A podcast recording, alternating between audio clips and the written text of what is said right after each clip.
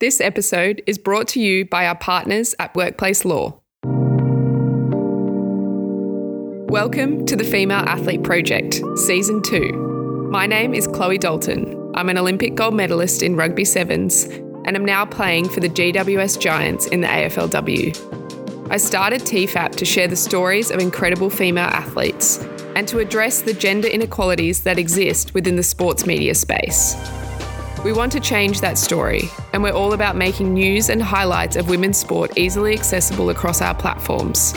Our hope is that more female athletes will become household names, and in turn, enable the next generation of young kids to pick up a ball, racket, bat, board, whatever they want to pick.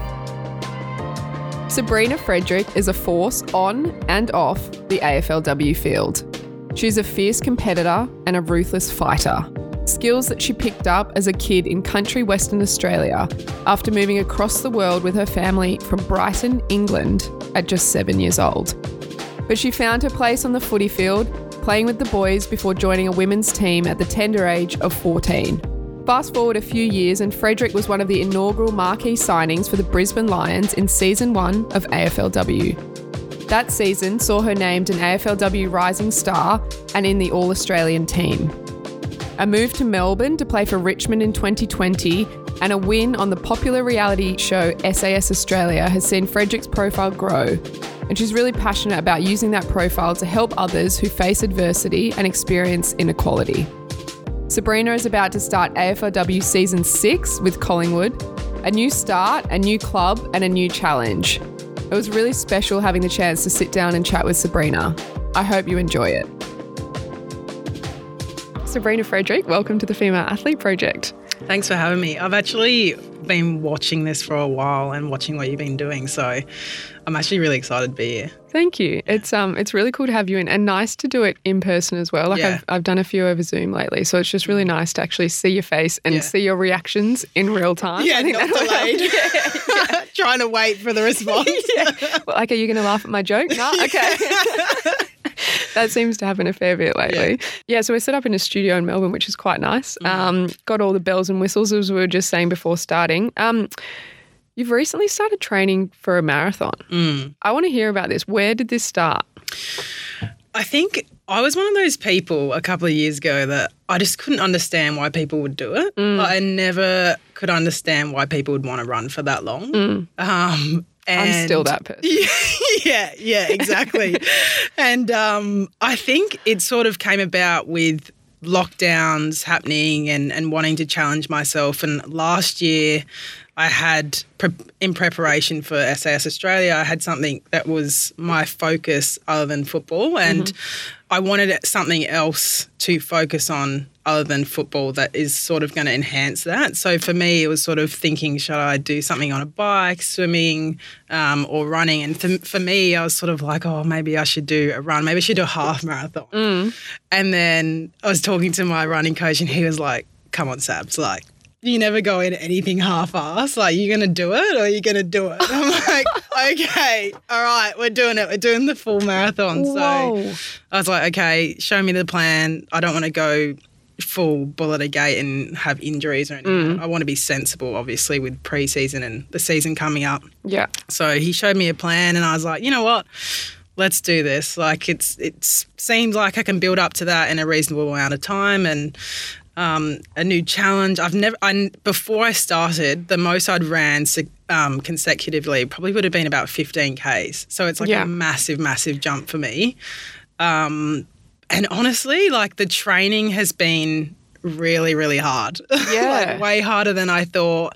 And I think the training, honestly, will probably be harder than the actual race day. I Okay. think the actual race day, by the time I get to it, will be like, okay, I've done all of this crazy training. Think I'll actually be all right. Mm. Um, so yeah, I've been way out of depth and I've been enjoying it though. Like once I've been getting myself through the sessions and I completed a couple of weeks ago a half marathon. Okay.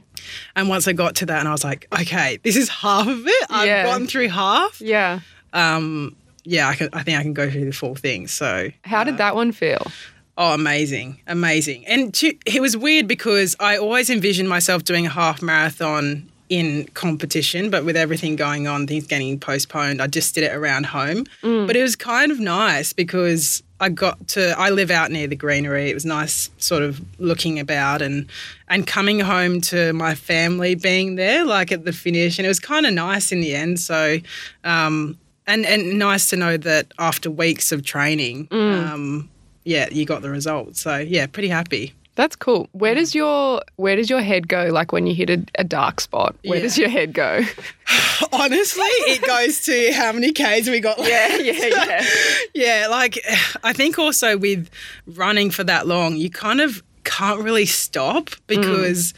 once you stop, like they always say, you're better off to slow your pace than stop because once you stop, it's hard to get going again, mm. especially with the lactic acid building up. Yeah. So when I'm sort of in a dark patch, I'm sort of like, okay, let's just take it back a bit, focus on your breathing, just get mm. yourself back into a rhythm, and then sort of go from there. But um, yeah, there was one point where I, I think I got like a little rock or something Oh, in my nah. shoe. Nah. Dude, like that is the worst. I think it was like, uh, I was, I think that was probably about 11 like Ks in. I had still like another 10 left. And I was just like, oh my God. Did you keep going? Yeah, yeah. I kept Oh. going because I was trying to push for time that day. Okay. So I was like, I can't stop. Um, and yeah, I pushed through. But honestly, it's just an it's just that annoying thing that just Mm-hmm. sits there and you're just like, I need to I need to get rid of this. Yeah. it was a nice finish, and um, yeah, I'm glad I'm glad I'm doing it, and I, I feel really good that I've gotten through that part of it. Yeah, that's a big one to tick off. Yeah. Well yeah. done. Thanks. Um, I want to take it back and go back and have a look at your childhood. Um, can you tell us a bit about where you were born and, and Mm. Yep. growing up just as, as a youngster? Yeah. Um, born in the UK, a lot of people think I'm, I'm, I've lost my accent. It sort of comes back from time to time, especially when I speak to mum. Um, born in the UK, moved to Perth when I was 7 Mm-hmm. I lived there up until I was about 19 when AFLW came about um, and moved to Brisbane, spent three years there, and then moved to Melbourne. But sort of winding back, when I spent most of my time in Perth, um, I've always been a sporty kid. Like every sport under the sun, I tried. Sorry, mum. The amount of money in Yeah. the K's driving to training. Like there'd be days where I'd be driving from footy to soccer in the one day. Like it was hectic. Um, so yeah, I was very, very sporty kid.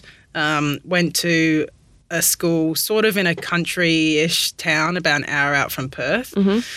Um, and I guess that's sort of where my initial introduction introduction to footy came about. Like I had had no friends, I didn't know anyone. I Okay. was this this new kid from the UK, um, and sort of my, I think my comfortable part of life was always sport.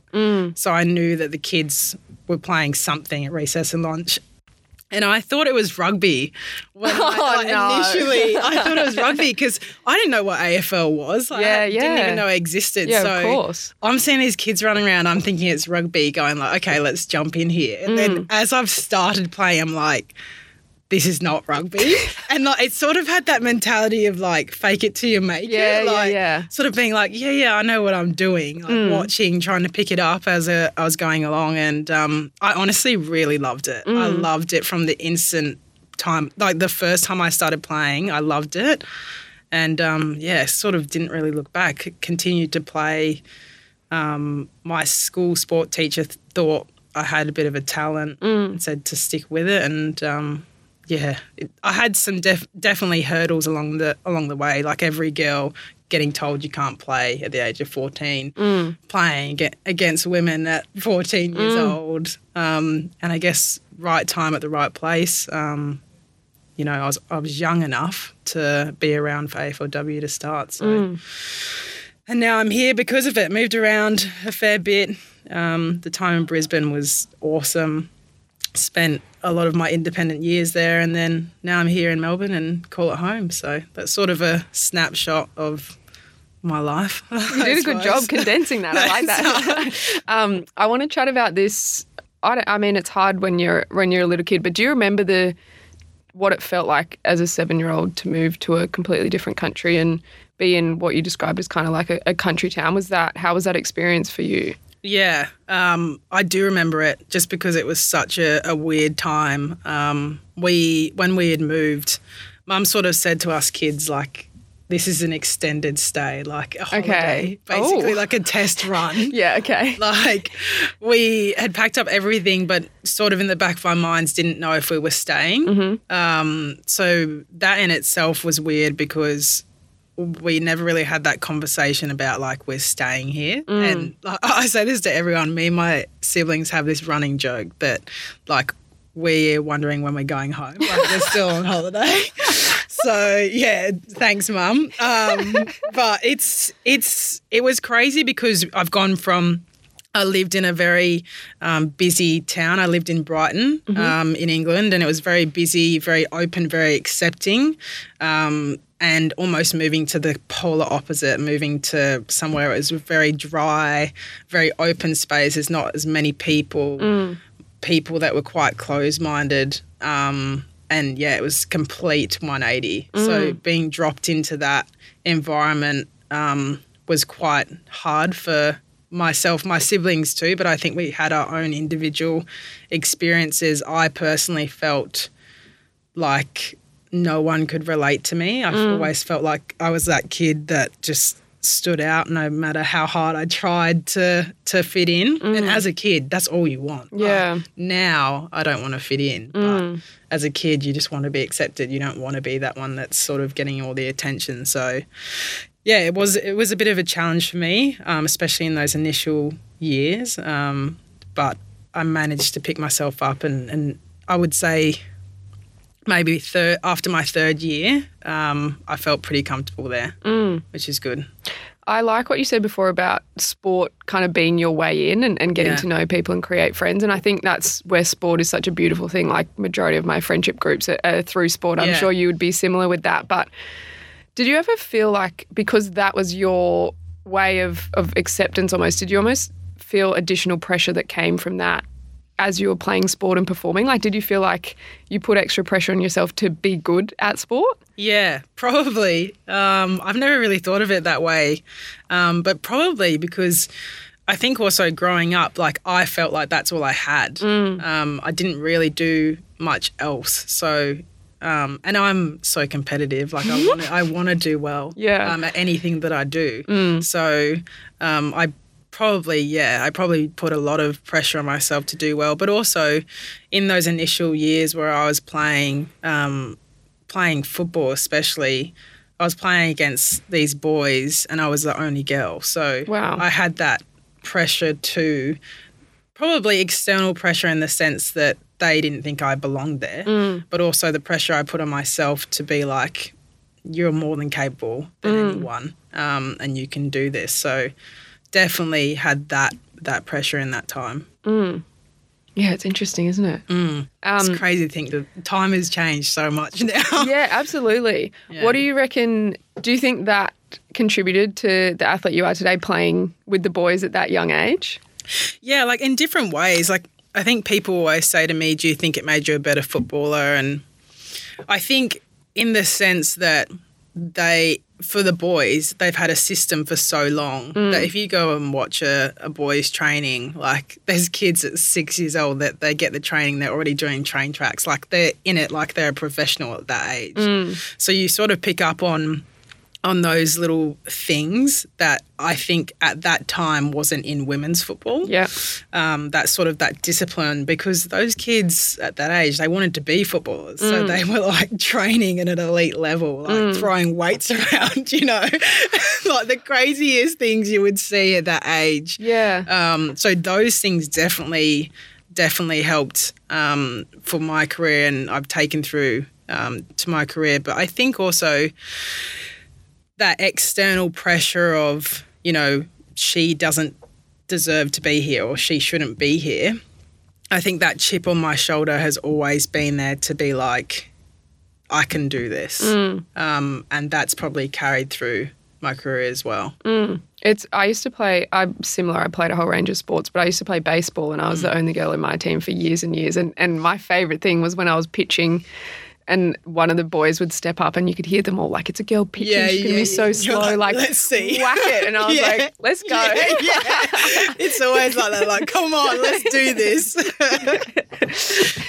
so good. I love that. Um, so how old were you when you first started playing? Like, when did you first see um, Aussie rules football when you got here? Um, so pretty much, I started the school year probably a month after I got there. So I was probably about to turn eight. Okay. And when I started, which is. It's early for some, but for a lot of kids, it's pretty late. Mm. Like, especially for the boys that I see now that are doing Auskick at like five. Yeah. Um, but even still, like when I was when I was doing it, it wasn't like I was thinking I'm going to be a professional. I was, I was doing it to have fun. Mm.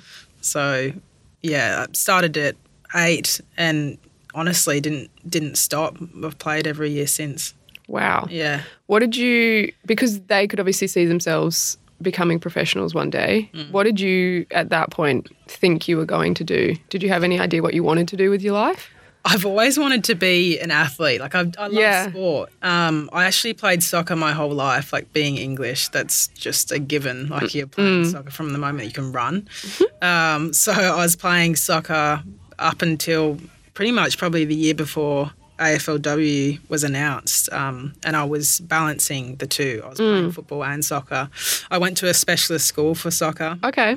Yeah, on a scholarship there. Oh, so I went through the whole of high school on a soccer scholarship, and I was about to take a scholarship to go to New York and play in the college system over there. Okay. Um, and it was so strange because there was probably a moment of time. It was probably a couple of months where there was rumblings going on that the AFL were going to bring out this women's competition, but I didn't mm. know if it was real. And it was around the same time where I had to make a decision, and just something in me just said like, just hang on a minute, like you can put this on pause for a bit, mm. and worst case, just go in for the next semester. So, yeah, I, I pulled out of that, and then AFLW was born. It Yeah. was crazy, crazy time. Like such a crossroad. Like uh, sometimes I'm like, if I just went, like my whole life would be different, completely different. So I love soccer. Don't get me wrong, but footy has my heart for sure. That's cool. How do you see that? Because you know, some people like I don't um, live with any regrets Mm. in, in terms of the way things happen, and you now get to live this this life where you've got to move across the country and Yeah. Mm. and play footy pro- semi professionally. We won't go professionally yet. Not yet. we'll get to that point. Um, but yeah, is there any part of you that's like, I kind of wish I gave that a try going over there? Not really, because like for me, I've footy has my heart. Like I genuinely love the sport, and I think also because I know that through everything. Like I didn't know I was going to be a professional of any kind in footy, and I mm. still stuck with it. Like I was balancing soccer mm. and putting myself through hell just because I really enjoyed the sport. Mm. Whereas soccer was sort of something that I've just done for as long as I can remember, and I enjoyed it, and I was all right at it. Um, but it didn't. I didn't have that same passion. So I think as much as I could have gone down that route and I could have had a career, and you know who knows where that would have taken me. I think I I don't think I ever would have had that exact same amount of passion for the sport as much as I mm. do footy. So yeah, I don't I don't have regret about it. Mm. I like that idea because we get even like through the female athlete project on Instagram when we kind of put questions out. A lot of people, a lot of like young teenagers who play multiple sports often have these questions like, how did you balance them? How did you decide? How did you pick one? Mm. But I kind of like this idea, and I feel like my story's been a little bit similar in the sense where I've made decisions that you sacrifice something else. But I think as long as you're doing what you enjoy and yeah. what you love, you can't ever really miss out on on what you chose not to do. No, um, there's, I think also that whole grass is greener analogy, like there's always something that you could do more of. Like you could have, there's some people that could have chosen an Olympic sport, but you know, over something else. But in the end of the day, if you don't enjoy it more, that's what life's about. Mm. It's about doing things you enjoy, mm-hmm. and you're the one living it. Like, Yeah. all these p- external pressures saying you should do this because you're going to get paid more. You should do this because you can go and do this. These mm. people aren't actually living your life. Yeah. So if you're listening to those people instead of actually going, you know what, I really, really enjoy this. I'm mm. going to do this for right now. And mm. for some people, that is both. Yeah. as long as they possibly can. Like, Yeah. you know. Yeah. And if you can, if you can do it, do it. Yeah. That's, that's what I say. It, life is way too short. Mm. Yeah. Um, looking at 2017, well, slightly prior to that, when the AFLW had been announced that it was going to be a legitimate competition, um, you were signed on as one of the first marquee players Yeah. with Brisbane. So you moved across from Perth, which had become your home, Yeah. um, over to Brisbane on your own at 19 years old. Yeah. What was that experience like for you? I think at the time there was just so much emotion and I was so excited. Um, you know, this had been a dream that stemmed from nothing. You know, all of a sudden I'm doing a sport that I really, really love. I think in hindsight, looking back now, that was a lot for someone of my age. Um, moving across to another to somewhere I'd never been before. I'd never been to Brisbane before, um, and there was a, probably a bit of pressure, external and also myself. I'm always going to put pressure on myself, but as a marquee player, there was a lot of pressure um, for someone like myself who, at that point, I was an experienced player at 19. You know, if you're in comparison to any other sport, like that's just not. You shouldn't be carrying that much weight Yeah, totally. um, going to that to that club. I don't regret it. Like I was one of the the best times. Um, I learned so much about myself. I felt like I grew up really quickly in that time because I had to. Um, but definitely a lot a lot of pressure was going on then, and I think I was going through a lot um, in a short amount of time. What's your philosophy around this idea of? I've heard you talk about kind of like throwing yourself in the deep end and, and putting yourself in challenging situations. And I love that idea because I think people often get quite comfortable and and people are often afraid of change because there's so many unknowns with it. And I think I love this idea of doing something new. Um, and for me, whenever I've done something new, I've I've found it really freeing. I found a real sense of liberty in that. Yeah. Have you? Has that been something similar in terms of your reasoning behind kind of throwing yourself in the deep end a little bit? Yeah, yeah, absolutely. I think I think fundamentally with humans, we learn when we're in uncomfortable situations because we have that fight or flight mentality. When you're in the pressure cooker, things become so simple and you make decisions based on what works for you. Mm. And in in my history of pushing myself to do things that are very out, out there, I've never turned around and gone, that was terrible. I mm. might have gone, that probably wasn't the best thing for me, but I learned so much from it that I'm going in this direction now. But I've Yeah. never, ever gone, that was absolutely terrible, waste of my time. Um, because you can always take something out of something new. Like, Yeah. just something simple as that wasn't for me. Yeah. Yeah. that's still t- that's still something you can take from it. So, Yeah. um, as much as it can be really uncomfortable at times with decisions that I put myself through, um, I've never come out on the other side saying that was a waste of my time. Yeah, I really like that. Yeah, that's a good way to look at it. Um, what was that first year like in 2017, the, the very first year of the AFLW competition? Obviously, it took a, a huge stride to get to that point for them to set that competition up, but it still was considered in its infancy in that stage. I'm sure a lot of different working pieces and, and a lot of areas for improvement. Yeah. What was that like for you, your first um, time being a semi professional athlete? Yeah.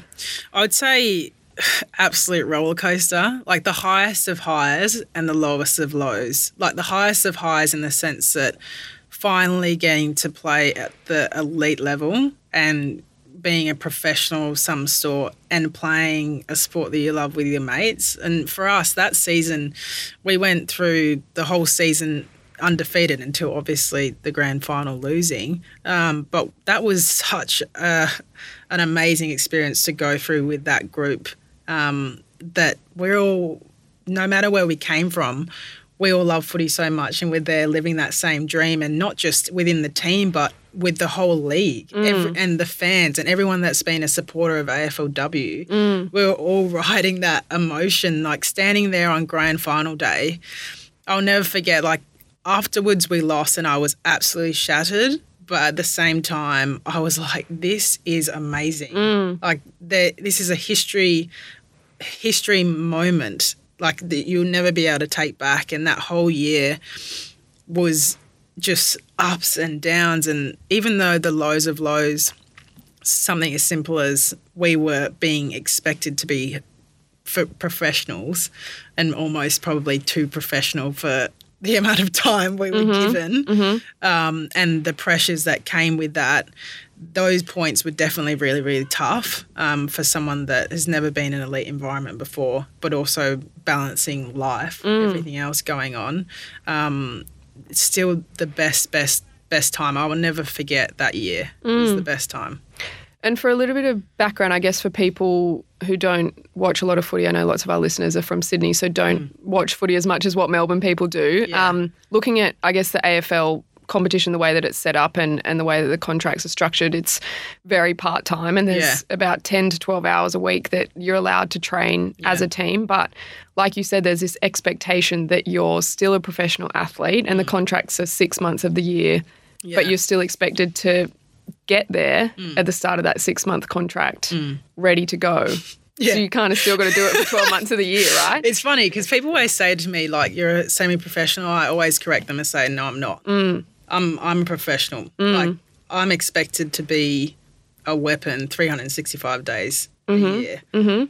I may not get paid for that time. It's I see it as Olympians, right? They're, Mm. they're training for however, however many long years Mm-hmm. to compete for that one shot. Are they full time? Like in a lot of people's minds, they are because you're preparing that whole time Mm. Yeah. for, this, for this competition. Yeah, okay, we don't get paid as much as we probably should Mm. for what we do, but we're expected to give the, our whole lives to it, Mm. you know, and it is frustrating at times because you know, we only get a set amount of hours, um, but we're still in a high performance environment. Mm-hmm. We're pushing to be our best every single time Mm. with not much resources around. Um, and at in the first few years, lots of moving pieces that people are trying to figure out how it works, and still now. Um, so yeah, I consider myself full time because I don't I don't just switch off when the season's done. Like I'm pre- I'm getting myself ready for the next year. So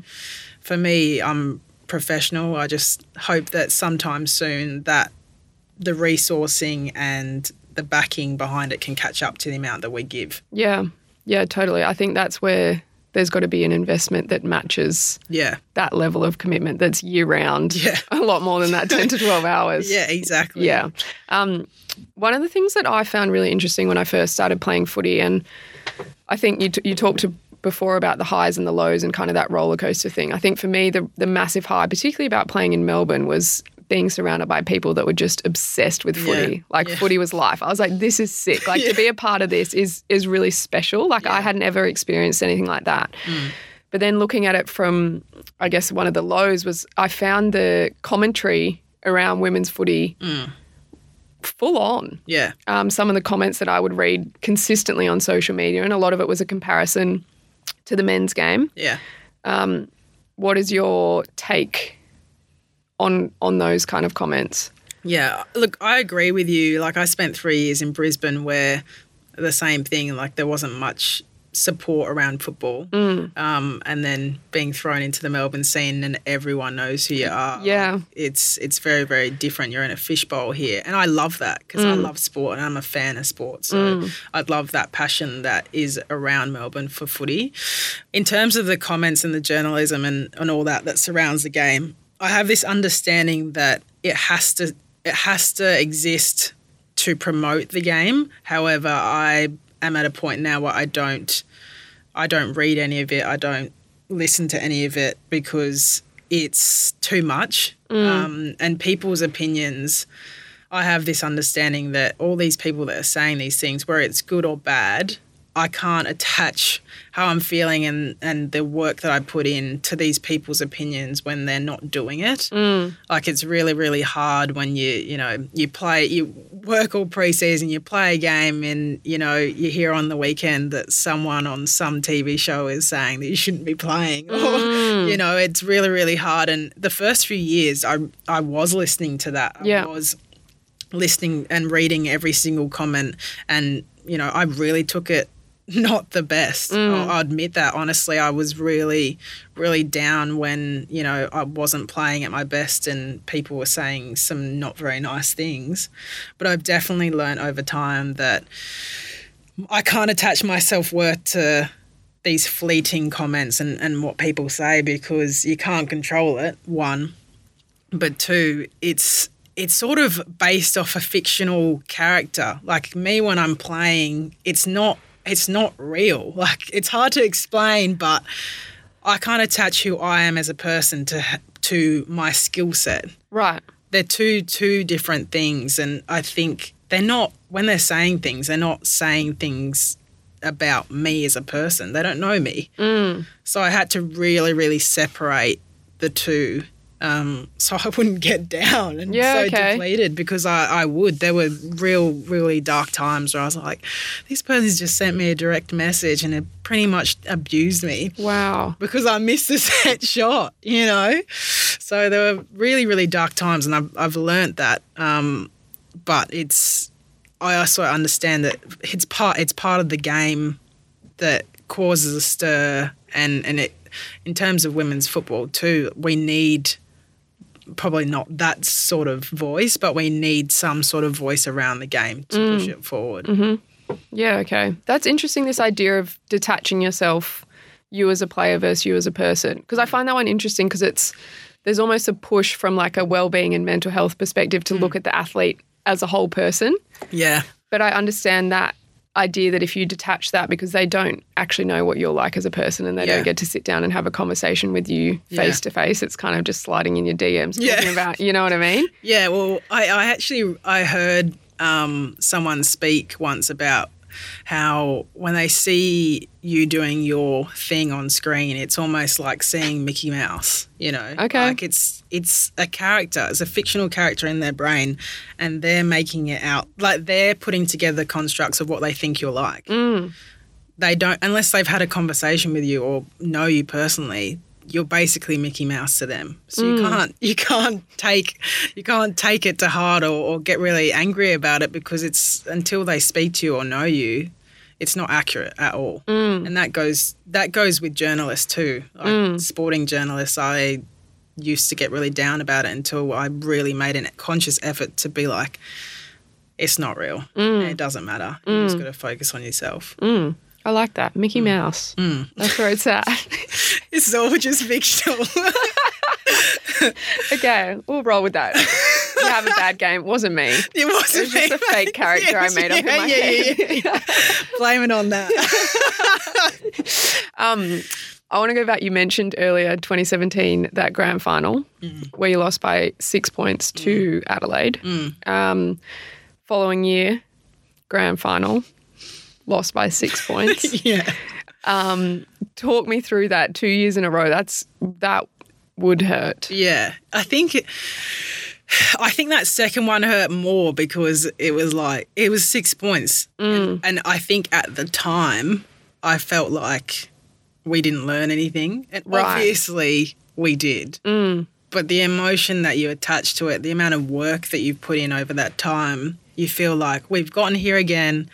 We've made the, the same mistake, and obviously it wasn't that. F- football is made up of so much, but I think in that moment, you put everything into the sport. You, you're competing, um, and I think it was tough, tough on our group, and I think tough on the organisation too because they put in so much time um, as well behind the scenes, and there was a lot going on, and we just wanted to do well. We wanted to see some result from the work we'd put in, and um, looking back now, I I don't I don't feel anything towards it. It's it's it's good that I can now be like it's just a game. Right. you know, but at the time I was like, what? No. My whole life and honestly, like I can be really really honest now, during that second period I really after that grand final took a massive dip. I was really, really out of it and probably borderline depressed at one stage because I associated my whole life to this game mm. and put in all of my time and energy into this game and felt like what was the point if we didn't win? Mm. If we didn't win that one, what was the point? And mm. obviously, that's not how it is now. And I'm so glad I'm out of that. But as a young kid, that's I put everything into it. I associated my whole life around it. So it really took took me back um, after that that second loss for sure. How did you move forward from that point where it you felt like you were at a really low point and, and possibly depressed? How did you kind of move out of that?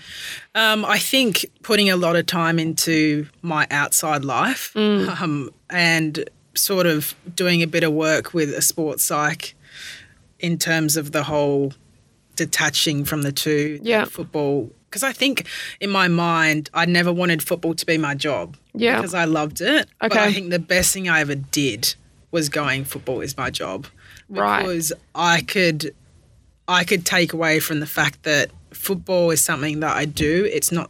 It's not. I'm the footballer. I Right. play football, Mm-hmm. and you can have bad days Mm. going to work. Mm. Doesn't mean your whole life is over and Yeah. you are. You're not a bad person. It just means you've just had an off day or Mm. whatever. And I think doing that work in that mindset, um, coaching, was a huge, huge part of that, and spending real time with with family and friends and and people that um, mean a lot to me. I think those putting effort in those two areas really, really helped me. And I think now if something like happened like that and lose by six points in a grand final again, I would take it very, very differently. For mm. sure. I love that way that like when you go through the hard stuff that you build the skills at the time you don't recognize. Yeah. But it's when you go something through something similar down the track mm. and you're like, okay, I've actually developed these skills. Yeah. I can I can cope a little bit better. I know how to, yeah, I like that. At least I would hope so. Anyway, yeah. I haven't been back in that situation yet. Fingers crossed. yeah, yeah. Now for a quick halftime break. Workplace Law is a law firm focused on supporting and empowering female athletes to take control of their careers. If you can't afford an agent or would like to manage your own career, Workplace Law would love to help you. They provide female athletes with guidance through the complexities of player contracts, negotiations, and sponsorship agreements, personal brand building, mentoring with on and off field careers, crisis management, and work with individuals to ensure they respond to incidents and media stories in an appropriate manner, and advice and representation in disciplinary hearings and tribunals. Find out more at www.workplacelaw.com.au. So, after two years with Brisbane, Yeah. moved down to Melbourne. Yeah, three years of Brisbane. Three years, sorry. Yeah. Uh, moved down to Melbourne to join the Richmond Tigers. Um, historically, a, a very, very good football club in the men's side of the game, Yeah. starting with the women's team. What was that experience like going from a club that had been successful in making grand finals to a team that hadn't yet really established itself in the women's competition? Yeah, I think that that decision was a big one. Um, sort of leaving a club that was finally, you know, finding its feet and figuring out um, how the organisation organisation actually worked to taking a punt on another club that's starting from zero, level zero.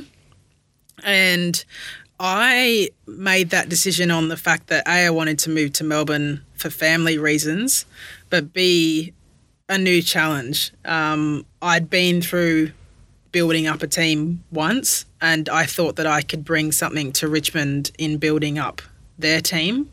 I think in that first year, it was easy to identify fires that were coming because I'd been through it once. Right. And I felt like I could add value in, in that way. And also, there were so many girls on our list that had never played AFLW before, which was huge. Um, and I felt like I could help out that way.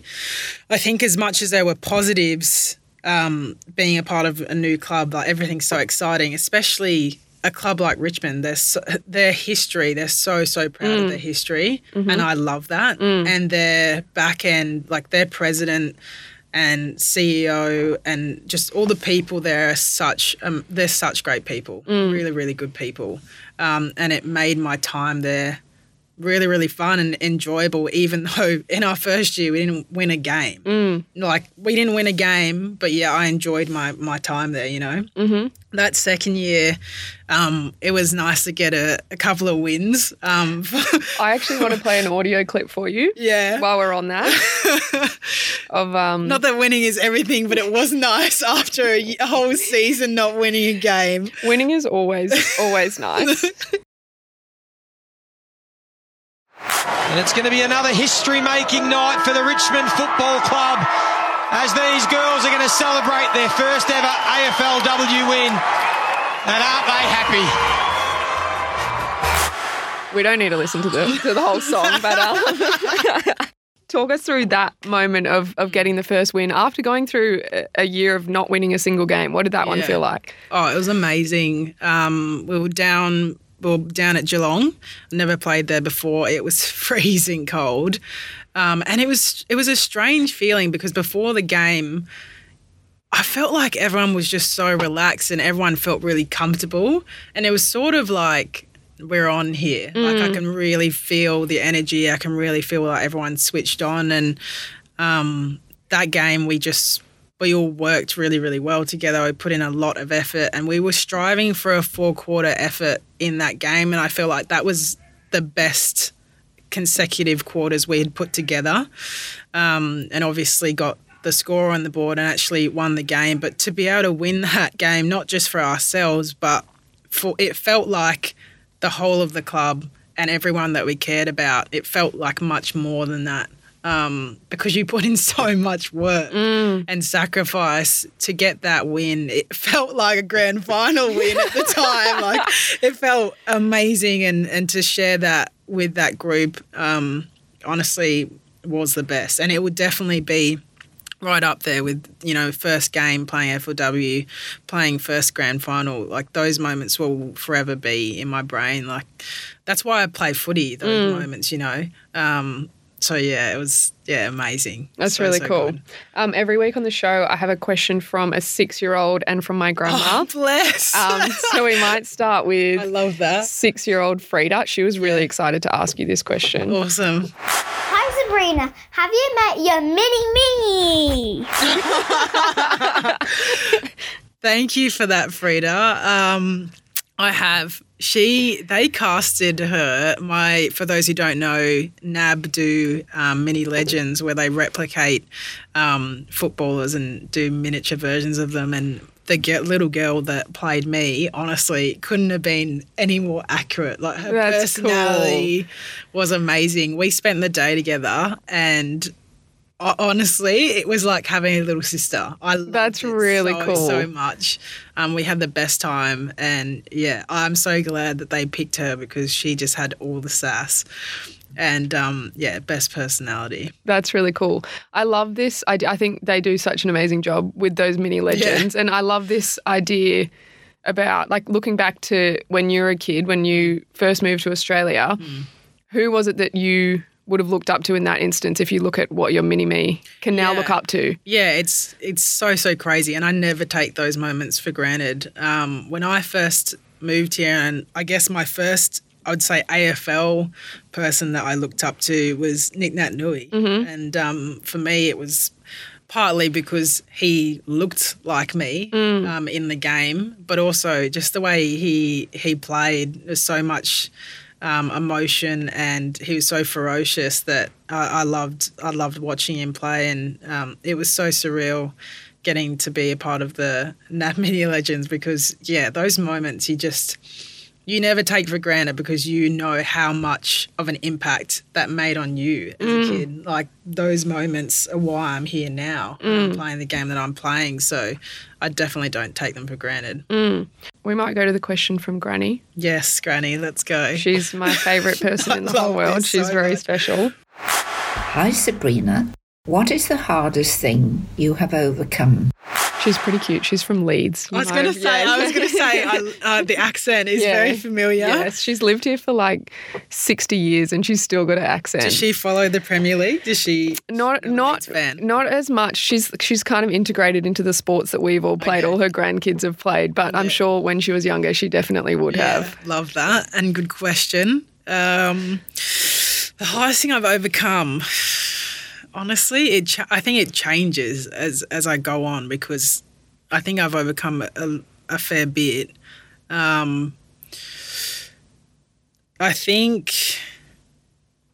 oh, that is honestly such a hard question. I'm gonna say I'll break it down to two: mentally and physically. Because I think physically, the hardest thing I've ever done is SAS Australia. Yeah, I want to hear about that, That after. definitely the most physical, the hardest thing I've ever done. Up there for mental as well. But Mm. in terms of mental, it probably would be trying to make my way in an industry that is male dominated. Mm-hmm. Um, I'm still dealing with that Mm. now. I'd still, I'm saying that I've overcome it with myself, but I battle with it most days. So, Mm. um, yeah, mentally, that is something I would say I'm proud that I've overcome that, but still sort of going through it. Mm. Um, there was an incident not too long ago where a player, um, Taylor Walker, um, made a racist comment and, and came out um, and afterwards publicly apologised. Um, Eddie Betts, um, who recently played his 350th game, once Yeah. again was at the forefront speaking up and, and standing up against racism. Um, it's interesting even just seeing your body language as I as I talk to you about that. Um, how do you do you feel Eddie's comments are a lot of the time is he's exhausted from having to take things like that on? Do you feel similar to to the way that Eddie describes that? Yeah, it's it's definitely exhausting. I think for him, I feel more sad that what do you say, 350 games, and he's still dealing with this. Wow. 350 games later, that's pretty poor. Mm. Um, and I think for me, it's frustrating because you're justifying something based on color of skin. Like mm. it's it's so mental to me, especially with that instant. I, I don't consume any media, so when that happened in real time, I didn't know it was happening mm. until people were sending me messages in my in my DM about it. So I sort of did my research on it to talk about it. Mm. Um, and in that situation, I think it's more disheartening because you've got someone that would have had so much education. Mm-hmm. So and people around him. Mm. And this still happened. And mm-hmm. that's disheartening because it's like if anyone's going to get it it should be him mm. and we're still having this situation so in terms of eddie like this is someone he played with Yeah. you know, like if I had one of my teammates say that, I'd be like, what are you doing? Yeah. You know, what did you think of me personally? Like he would have definitely taken that to heart as mm. well, mm. as well as trying to stand for something bigger than himself. He definitely would have taken that to heart. Um, it's pretty sad. It's pretty sad and upsetting that this still is happening, especially with professionals. That this is still happening, because we, for a lot of people, we set the bar. A lot of people look to us, and um, if anyone's going to be able to stamp it out, it's us. Um, it's just a shame that it's still still happening. Yeah. Yeah. I um read this quote from you that I thought was really cool. Um, Uh, it's a good just no, no, just on what you were saying then, and it's I'm a black woman in a same-sex relationship working in a male-dominated sport. yeah, Like there's a lot there's in a lot that. going on, and I always say to my friends, I'm like, I'm also vegan as well. So if you throw, Throw it in there. one Throw it in the you mix. might as well. um, yeah, there's a lot going on, um, and I'm not intentionally trying to be different, but I'm also proud. I'm proud that I can represent those things because they are minority groups that a lot of people look for someone to lead. Um, so I'm proud that I am those things, but it obviously comes with a lot of adversity um, and has probably not made my life easier, but it's definitely made me stronger. Um, and I think that it gives me strength. When you were talking about the dark times when I'm running or whatever it may be, those are the things that I tap into. Um, why I'm doing this, why I have to push through this is for those things because I feel like I'm constantly fighting and I feel like I'm also an example for a lot of people. Um, so, yeah, there's a lot going on, but I'm super proud um, and I wouldn't have it any other way. And I hope that I can make other people proud of who they are as well. Yeah, I think you you definitely do that. you should be proud of that. That's really cool. um, tell me about SAS. Yeah. When it first, when the offer kind of first came across your plate, what were you thinking?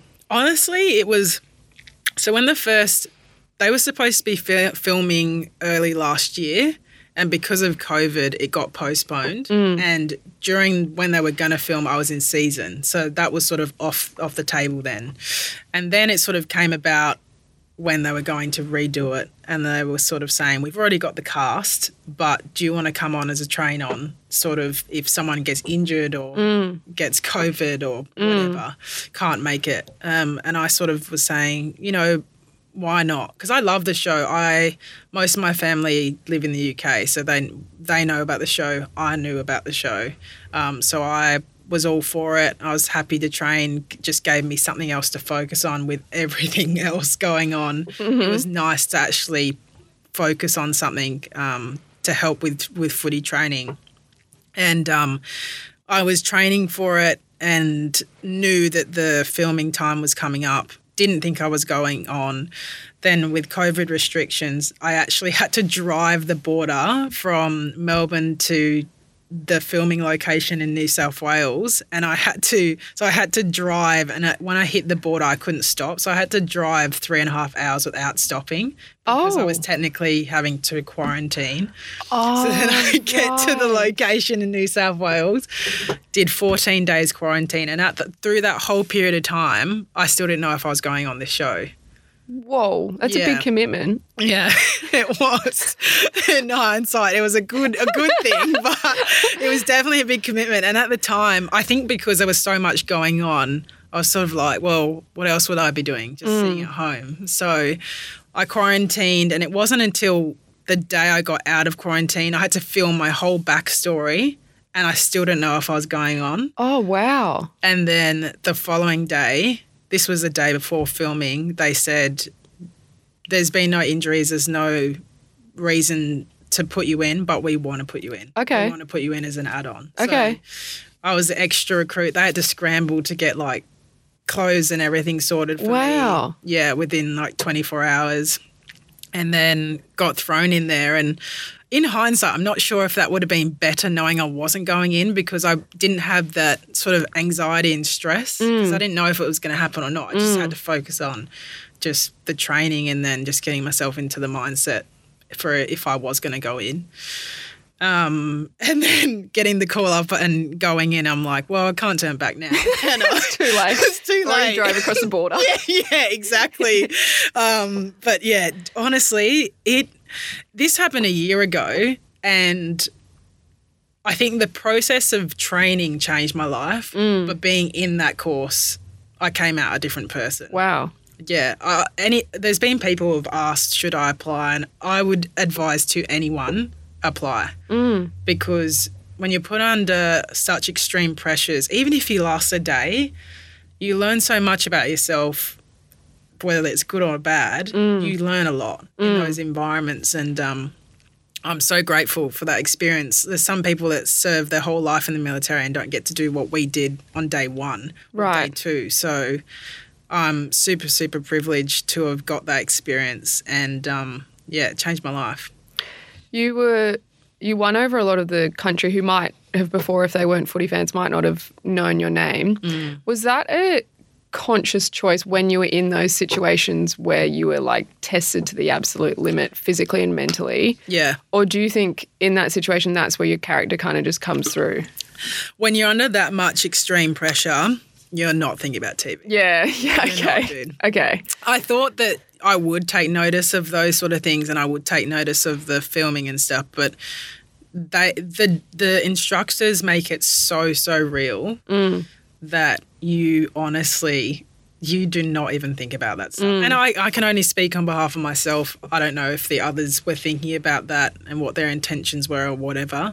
Um, but for me, when I was in there, I honestly was just like, just focus on each day. Just get through the next day, you know, um, and just push yourself. And um, I, yeah, each day I was sort of like, oh my God, why am I even here? Yeah. And then had to think back to, you know, why? Like, what am I doing this for? And Mm. um, yeah, when I got to the end, I just was like, can't believe I've just survived this.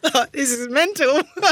That's huge. uh, yeah, huge. And it's it's a strange one because when I came out, I was like, I don't think I could do that again. And now I'm like, I could do that again. Like I see the, I see the, I, I am about to do something with Channel 7 um, for this season coming up in the next week. And seeing what's gone on there has made me go, oh, I, I, I'm a bit jealous. Like, I want to be there. I want to see if I could have done that. Like, I would have loved to have done that. Um, so it's pretty cool getting to feel that emotion again of going like, "Do you know what? I actually, I could go back and do it.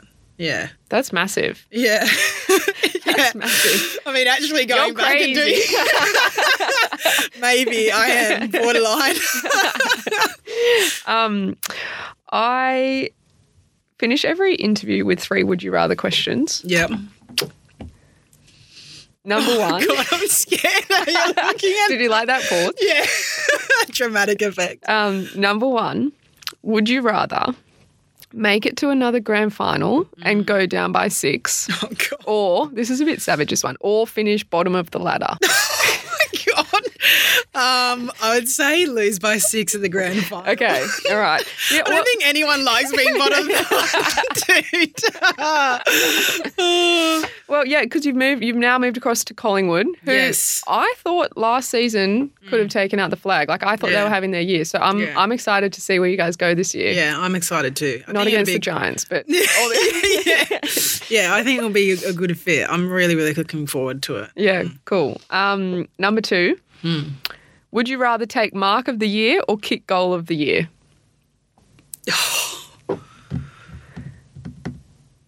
Oh, I don't. Do you know what? I'm going to say goal of the year Mm. because you can take a mark and not do anything. Like it Yeah, true. not. Yeah, and you can you can spray the kick know after. I mean? Yeah, yeah. Okay. So I'll take goal of the year because goals win games. Yep, I like that. Yeah. I like that. Um, number three, this is just me stereotyping you as a vegan. Yeah. Would you rather never be able to eat tofu or never be able to eat mushrooms ever again? Oh, mushrooms. I love mushrooms, dude. I c- yeah, I love them. I never used to though. Like as a I can't stand them. They're slimy and gross. No, I love them. I love them. Yeah, definitely can't live without the mushrooms. All right. I love that. Um, uh, thank you so much for coming on for a chat. I feel like I you. could spend hours chatting Yeah. to you about this stuff. Sorry for boring you guys. no, it was it was seriously really cool. I love the I guess the way that you've been able to reflect on what you've been through and the things that you've been able to learn. And I think even looking at that SAS stuff, like it's just a reflection of of you as a person and your character. So I think that's really cool. And I've absolutely loved chatting to you. No, thanks, mate. I really, honestly, I really appreciate what you're doing in this space because I am a huge believer in, you know, you can't can't be what you can't see, and mm. shedding light on these amazing women and what they're doing is is awesome. So I'm so proud of you for doing it, and I'm glad I could be a part of it. So thanks. Thank you so much. I really appreciate that. Thanks, guys, for listening. Love it. Oh, and where can people find you on Instagram? I always forget that question. Um, it's, it's an interesting one. My username is Sabzizzle, S A B Z I double Z L E. Um, it's more just so people know that I don't take myself seriously. So it's just a little bit of fun. I like yeah, that. Love it. me out there. Thank you very, very much. Thanks so much. Thanks so much for listening. If you got something out of this episode, I would absolutely love it if you could send it on to one person who you think might enjoy it. Otherwise, subscribe, give us a review, and make sure you follow us on Instagram at the Female Athlete Project to stay up to date with podcast episodes, merch drops, and of course, news and stories about epic female athletes.